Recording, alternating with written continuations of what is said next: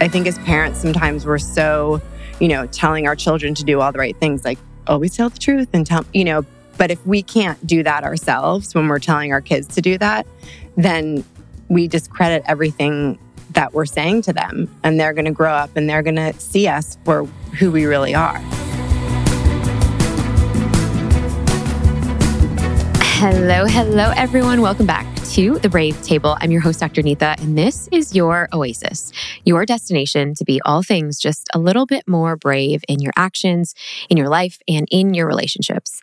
And wow, okay, we are in studio today in Los Angeles, and I'm so beyond excited to bring a woman whose story is forever going to shift and tantalize you in ways that will give you hope and will maybe and hopefully open up doors to healing. This is a story about survival.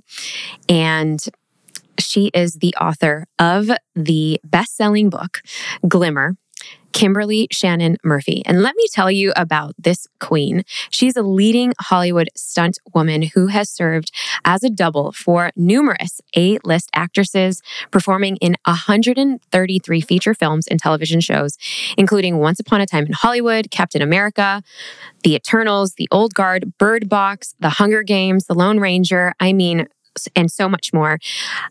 She's an, a Taekwondo black belt. She received the 2020 Taurus World Stunt Award for Best Fight in Once Upon a Time in Hollywood. She's a two time Screen Actors Guild Award winner for Best Stunt Ensemble and has been recognized with numerous award nominations. Now, when I got a chance to listen to her story, it was so awe wrenching, heartwarming in so many ways.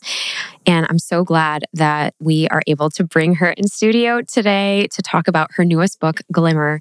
Now, Gabor Mate, the New York Times bestselling author of The Myth of Normal, says reading Kimberly Shannon Murphy's searing and vividly told memoir is like watching a gripping work of cinema verite. Each scene demands our attention as the plot moves towards its dramatic conclusion. Powerful and inspiring, a story of suffering and shame, resilience, and redemption. And in our conversation today, we are going to talk all about maybe sometimes needing to cut family ties when you know you're enmeshed in relationship and maybe what steps that you're able to take to start to heal. And when it's time to forgive and maybe not forget. And if you are in a space of healing, what are those next steps? If you're a survivor of abuse, sexual abuse, childhood trauma, this is the episode for you. So I'm so, so excited to welcome Kimberly to the Brave Table. Thank you so much. I feel really good about myself after that introduction. I mean, I'm like, wow, wow. Well, I was just kind of, you know, looking at even some of the stunts that you've been able to do and just you know, the polarity and the paradox with such a big book that you wrote about trauma. Yes. And how are the two related in your life? And, and where I kind of want to start with you in such a profoundly written book is it's almost like you were the poster child of trauma. And how did that then relate to you being the number one stunt woman that no one could ever guess that you've been through so much. Yes. That. Nobody could ever guess that. What I've really realized is I think there's a huge correlation between people that do extreme sports and that have childhood trauma. I think there's something about us pushing our bodies to an extreme limit that we're really comfortable with because we don't really know ourselves and know our bodies or know that we actually have limits. And now that I'm sort of on the other side and really, I feel like deep into my healing, I'm able to really look at that for what it is. Mm-hmm. And when I was doing it, when I was working and sort of not really taking care of myself and you know the times that I did get badly injured at work which wasn't many but when I did I wouldn't take care of myself. I'd stay at work. I wouldn't go to the hospital. Everyone would, you know, be telling me, Kim, you need stitches. And I didn't care. I didn't really think that I was worth enough to take care of myself. Mm-hmm. So, where and when did you get the idea that you wanted to write this memoir to kind of share the fullness in the grappling of, you know, the rawness of your story?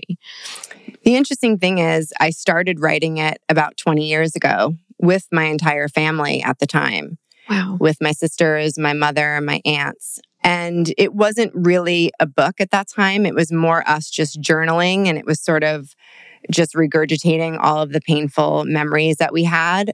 It was very cathartic at the time, but it definitely wasn't necessarily the most healthy way to do it. And so it's been something that I've wanted to do. And I wasn't until recently or till I started really writing the book where I felt like it was something that I wanted to tell in the way that I wanted to tell it. And I couldn't do that until I got to that place in my life. Yeah. And when did you realize, you know, kind of growing up in the childhood trauma and the sexual abuse, when did you realize that you had agency in in the way that you began to tell your story? I didn't.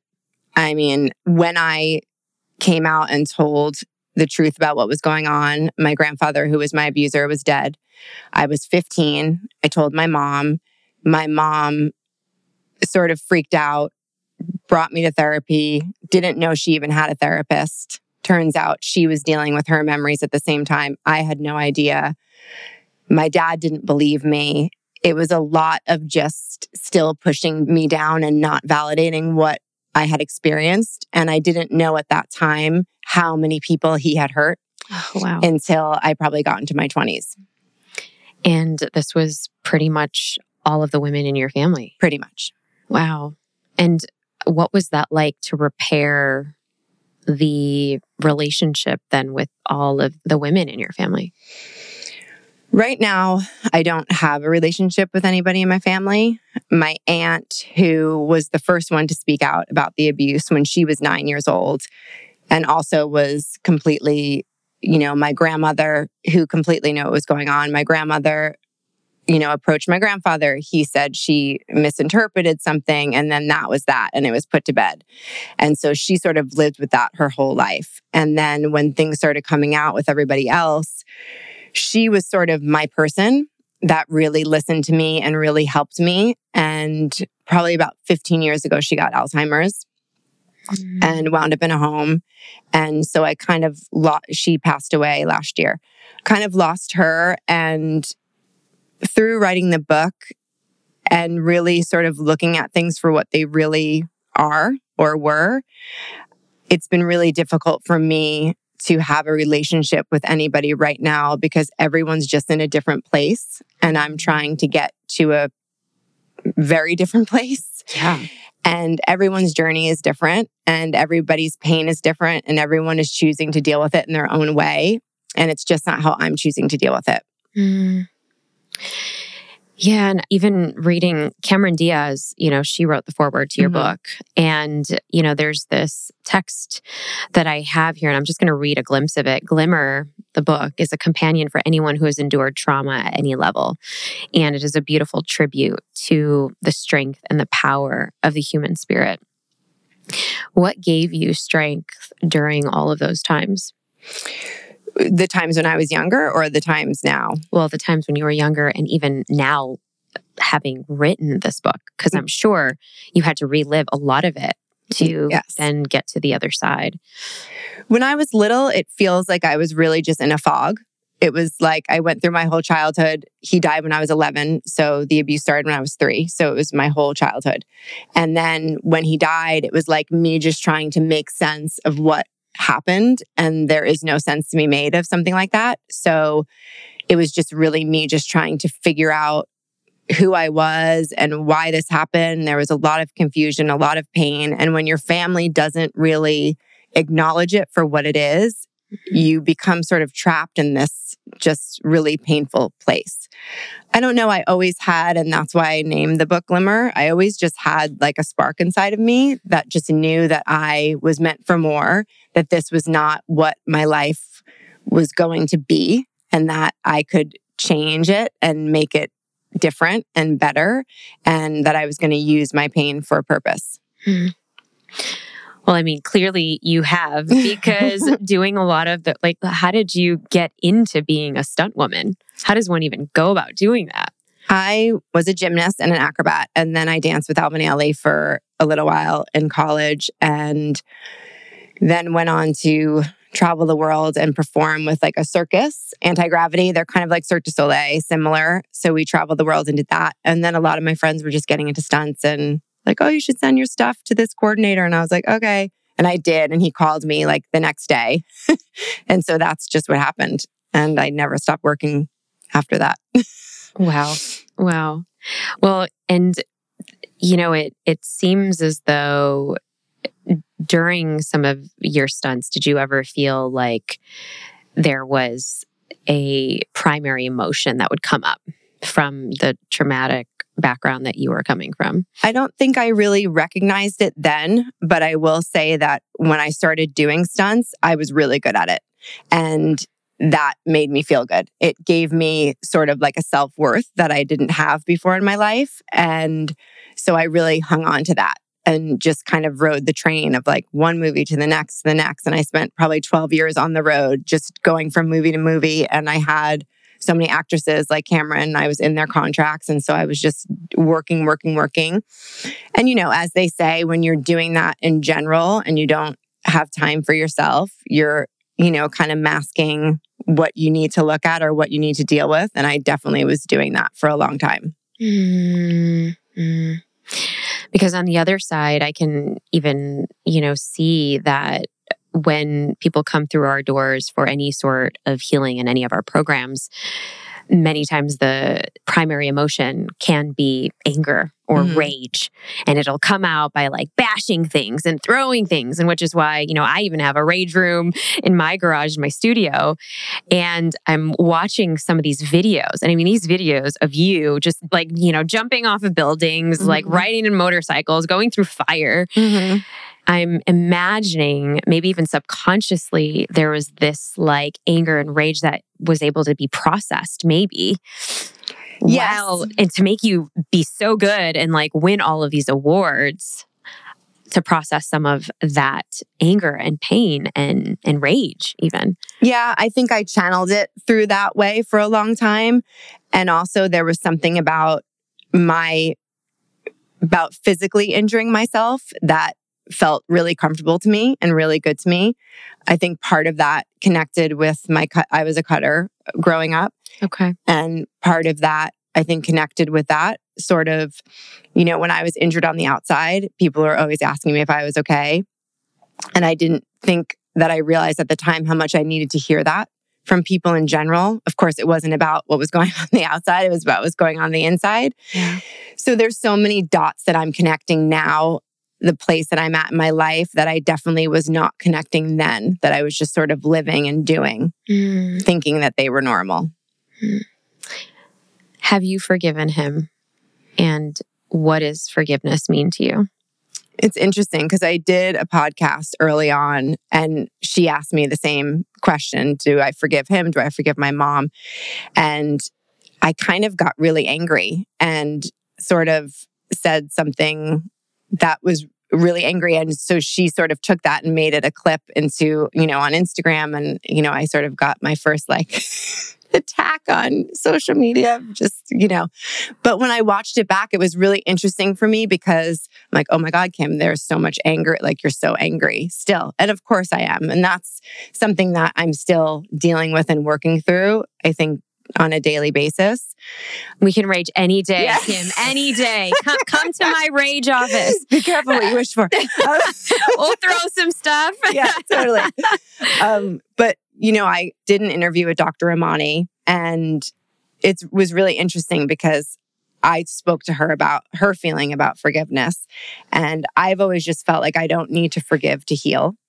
And she has a book coming out and she went on to talk about how there's actually science behind it that if you forgive someone who constantly hurts you and abuses you that is actually bad for your mental health. Mm-hmm. And I was like, "Oh, thank God. I have been doing the right thing."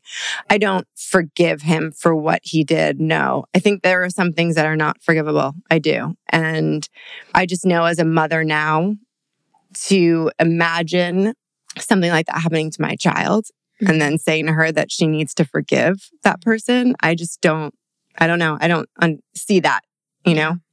Yeah. Your daughter is nine, Capri. Mm-hmm. And when she was born, what responsibility or what feelings did you have of either sharing this with her or protecting her? What came up for you? A lot came up for me when I had her. That was a really difficult time in my life because she, you know, came out of me and I was like, oh my gosh, I have like the biggest job on the planet right now. And all my fears of my childhood came up and I started having like panic attacks and I had a really hard time breastfeeding her because it brought like back memories whenever I fed her, yep. which I didn't even know was a thing. And I like Googled it and I was like, breastfeeding and trauma, you know, and it's very common. So every time I tried to feed her, I would have a memory, get anxious. I could feel she would get anxious. So I had to stop doing it. And then I just pumped and sort of, I still had the feelings, but at least I wasn't sitting with her having them. Mm-hmm. So I pumped and did weights in the mirror the same time. And um, of course, because I'm looking at your arms, they don't look that good for no reason. um, yeah, so I did that, and then I just fed her bottles. But that was a really, really difficult, hard thing for me because I realized how much he was still affecting my life and now my child's life, and that was a really difficult thing.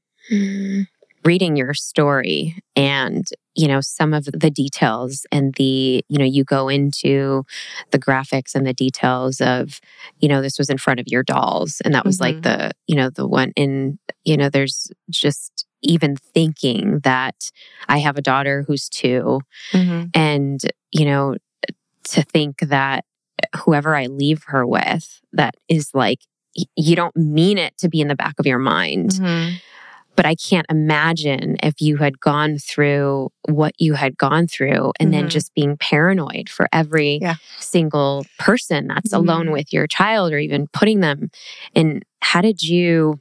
No one's alone with my child. how, did, how did you cope with all of that?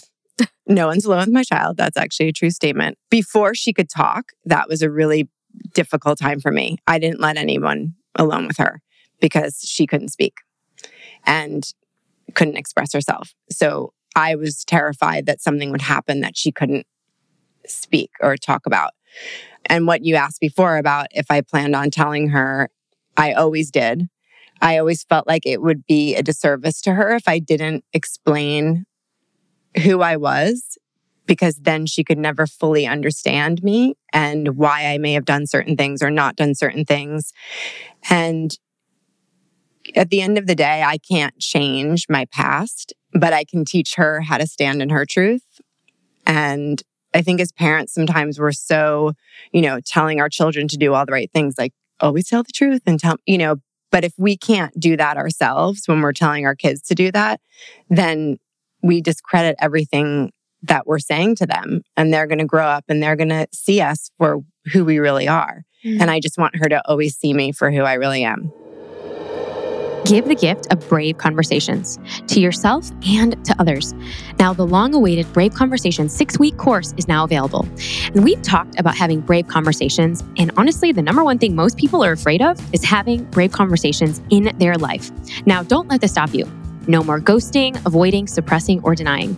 Learn how to share your voice boldly. In this six week action packed course, you will learn the actual steps on how to have confidence and clarity, along with a brave support posse, so that you can practice in our community that meets twice a month, along with me as your coach in the process, with a jam packed workbook to chart your journey. And for a limited time until November 28th, unleash the free Brave Conversation card deck and affirmation deck with purchase so that you can practice right away and have deeper and more brave conversations in your life and be bold in those 2024 goals. Head over to neetabhushan.com. That's N E E T A B H U S H A N.com forward slash brave conversations for an exclusive discounted rate for our Brave Table listeners. Now, back to the show. Do you feel like you are cutting the generational patterns of trauma with her being your next generation? It's interesting. So I've done a lot of like psychedelic work through Dr. Mattei. Not a lot. I've done like three or four journeys. And my last one was exactly that. It was about. Is it ayahuasca or is it psilocybin? No, or? I did mushrooms and MDMA Mm-hmm. with a doctor, like with me. But the last one I did was all about like my lineage. And basically, all of these people showed up. You know, you sound crazy, but when you're in it, it's like a real life thing happening. And it was all of the truth tellers in my family, like in my family lineage, that were just kind of came to let me know that I had done the thing that was going to break the cycle of the abuse and of the not telling the truth and all of that. And that my daughter was going to be the start of the new lineage. So, yes, I do believe that.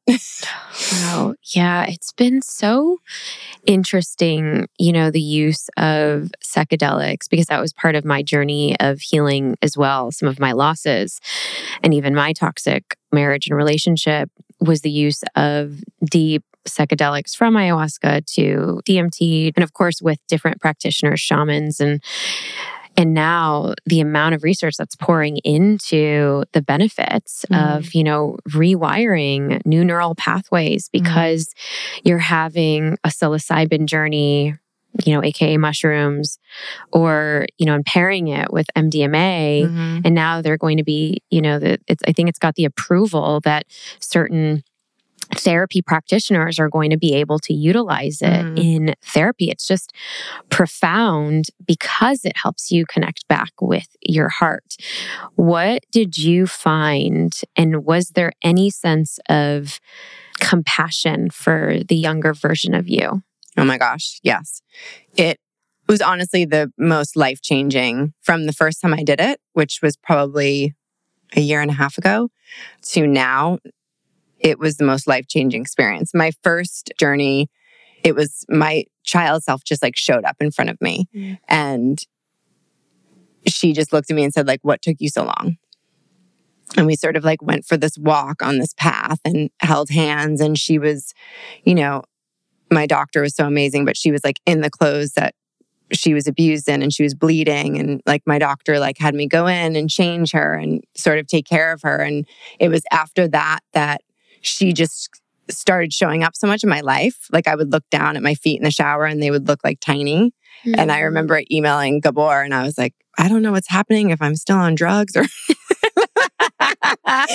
and he's like, no, once you connect with your inner child, she's going to show up. She's going to start, you know, she, I was so angry at her for so long. Like I would look at pictures of her and feel super disconnected and just feel like you never fought. You never, you know, why didn't you tell anyone? Why didn't you fight? And through the journeys, I realized how much she actually did fight and how much so many memories come up in the journeys, how much I'm sitting here today because of her. Mhm. How was the process of writing the book? And what were some of the practices maybe that you did, you know, to help relive and kind of get through? get through it all. It was really a process. I had a ghostwriter who was uh, incredible. And the interesting thing about that was that I would write and we would meet and we would talk. And then she would sort of make it really beautiful and make it all make sense and send it to me. And then chapter by chapter, and I would have the opportunity to read it in a way like I was reading someone else's life, but it was actually my life, which was a really interesting thing for me because I realized in those moments how severe my trauma was, how horrific my childhood was. And it really helped me look at things for what they were and also like who else played a role in all of that. That it wasn't just my grandfather, that it was everybody else that sort of had their own role that they were playing in order for that, the abuse to even happen in the first place. Mhm. Wow. And in terms of your own healing, do you think you are done healing? No. Do you think we're ever done healing? No, I actually don't. it's funny. I was just writing that today. You know, I don't think we're ever healed. I think it's an ever growing journey. And once we heal one part, another part pops up that we haven't worked on or need to look at. And I do a lot of IFS therapy too. Dr. Schwartz endorsed my book as well. And yeah, you got everyone. Yeah. You got you got everyone in the trauma space to endorse this yeah. book. Yeah, Dr. Schwartz is is internal family systems. Yes. And I will link the book that he wrote in the show notes. No uh, bad parts. No bad parts. Thank you mm-hmm. for. But how did IFS help? Well, what's interesting is I did therapy with him for about six months, and my girlfriend is like, Of course you did. I just, you know, I went to a conference with Gabor and spoke on stage with him and met Dr. Schwartz there. Mm-hmm. And that's how we connected. And my doctor who does the journeys with me is a student of his. So everything just sort of happened and he started seeing me and he just does this amazing work. Have you done any IFS? Mm-hmm. Oh, yes. Yes. A lot of our stuff is based off of IFS. Okay. Yeah.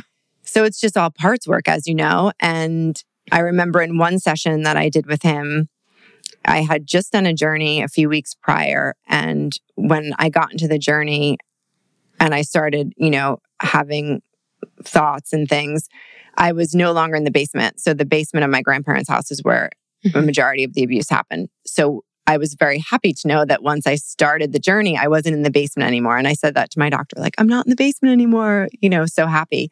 And then I feel like, too, if you do psychedelics and then you do IFS, it's very similar mm-hmm. without the psychedelic aspect of it. Mm-hmm. I felt very similar working with him. Like I could go super deep. And he does say that if you do psychedelics, that you're able to sort of really go deep into his therapy, which is how I felt mm. when I worked mm. with him.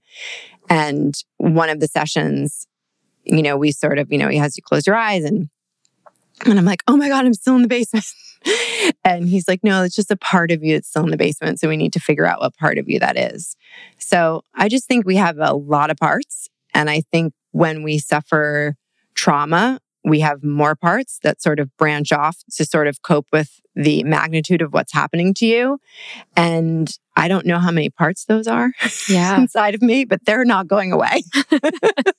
well, and that's where the continuous work is to even check in yes. and say, okay, what part of myself is this that four year old part of mm-hmm. me or the six year old part that was bullied or the seven year old part of me that got left at the playground or wasn't picked for dodgeball, you know, and there's, and they get anchored and mm-hmm. they get mm-hmm. anchored in our system.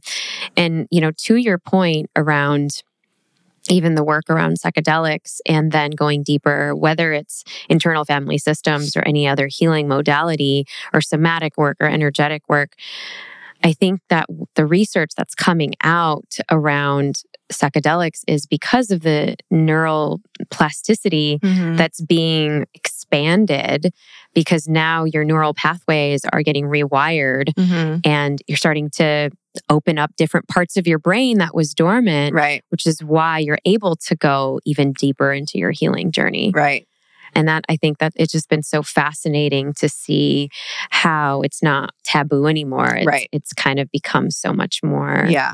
mainstream. So, what is your advice to anybody that is like stumbling across this?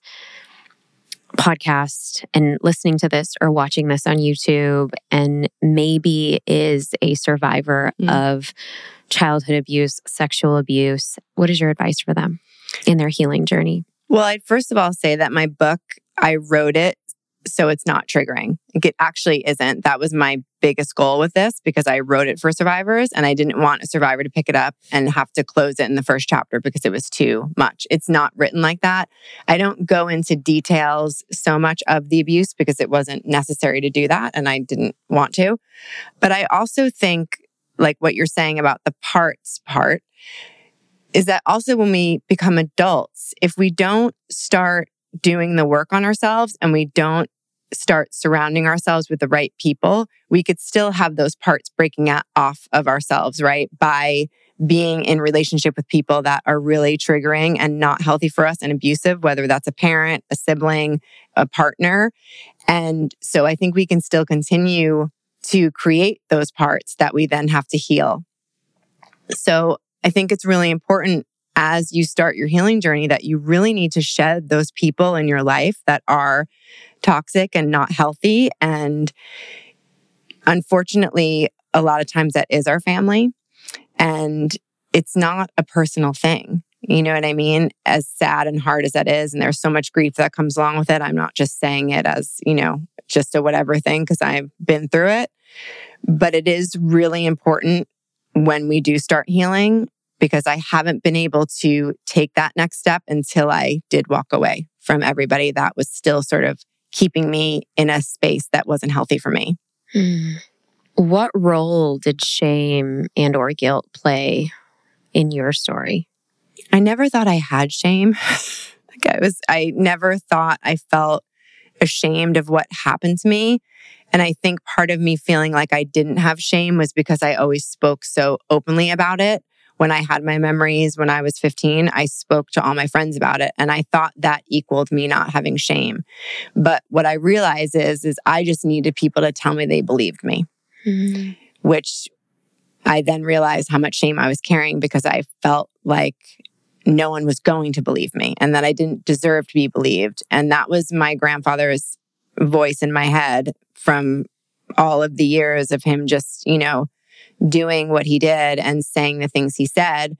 And that became really apparent in one of my journeys when I wanted to tell my doctor one of my memories and I just needed her to tell me over and over. I'm like, I just need you to tell me that you believe me. I just need you to tell me you believe me. And that was me just needing an adult to tell me because when you're in that space or when I was in that space, I really felt like a child. Mm. I needed her to tell me that she believed me. Like a lot of times, she was probably very tired of saying it to me.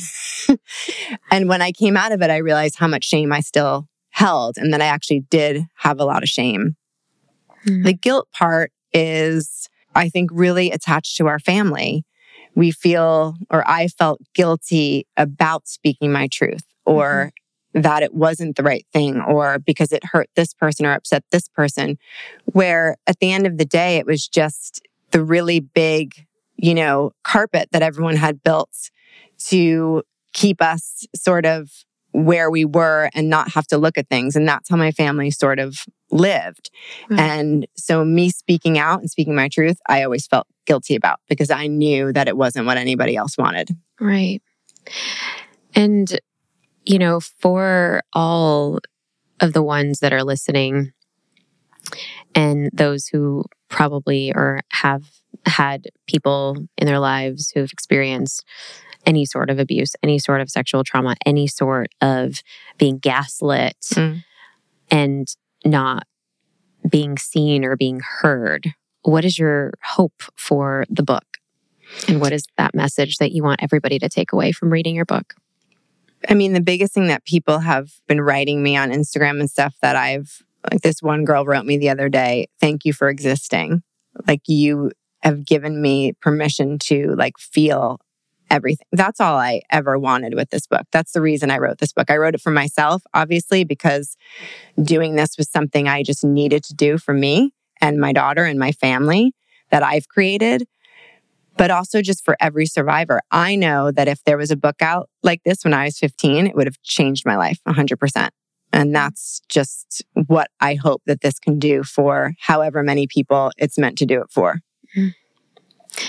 And what is that message that you're giving to your younger self?